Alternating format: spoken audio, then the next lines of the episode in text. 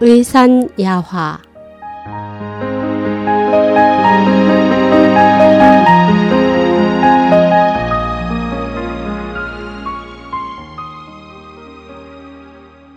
동판 일곱 개와 앞치마 글 자선 이 이야기는 나의 할아버지가 겪은 실화다. 할아버지는 중국에서 아주 유명한 의사였다.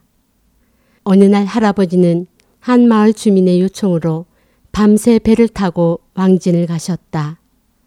배에서 내린 시간이 너무 이른 때라 할아버지는 날이 밝을 때까지 밖에서 기다리기로 했다. 사위는 칠흑같이 어두웠다.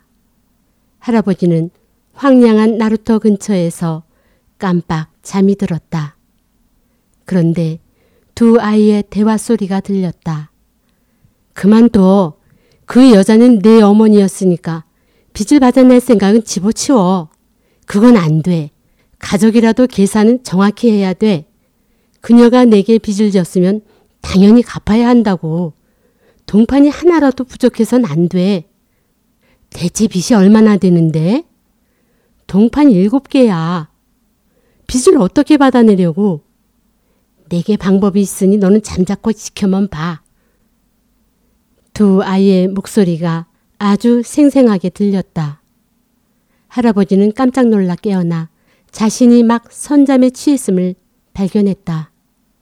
사방을 둘러보니 아무도 보이지 않았다. 근처에 마을이나 상점도 없었다. 할아버지는 대체 아이들의 목소리가 어디서 들려왔는지 생각에 잠겼다.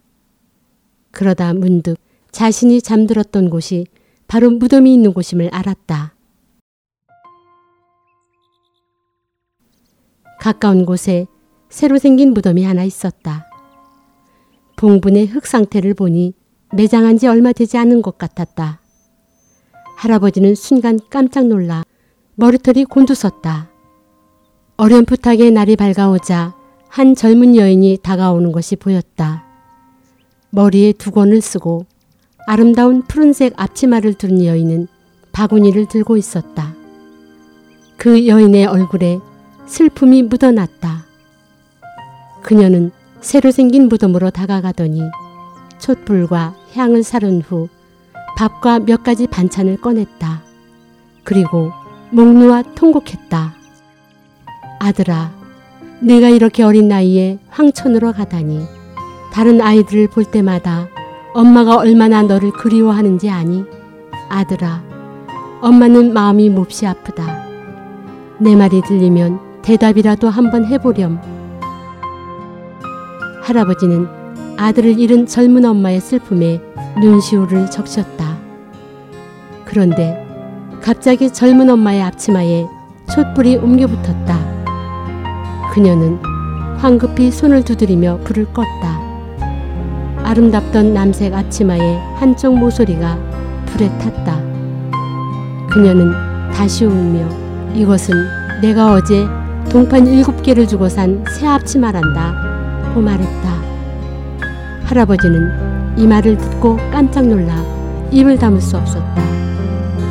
아들이 어머니에게 자신에게 빚진 일곱 개의 동판을 회수하려 했기 때문이다.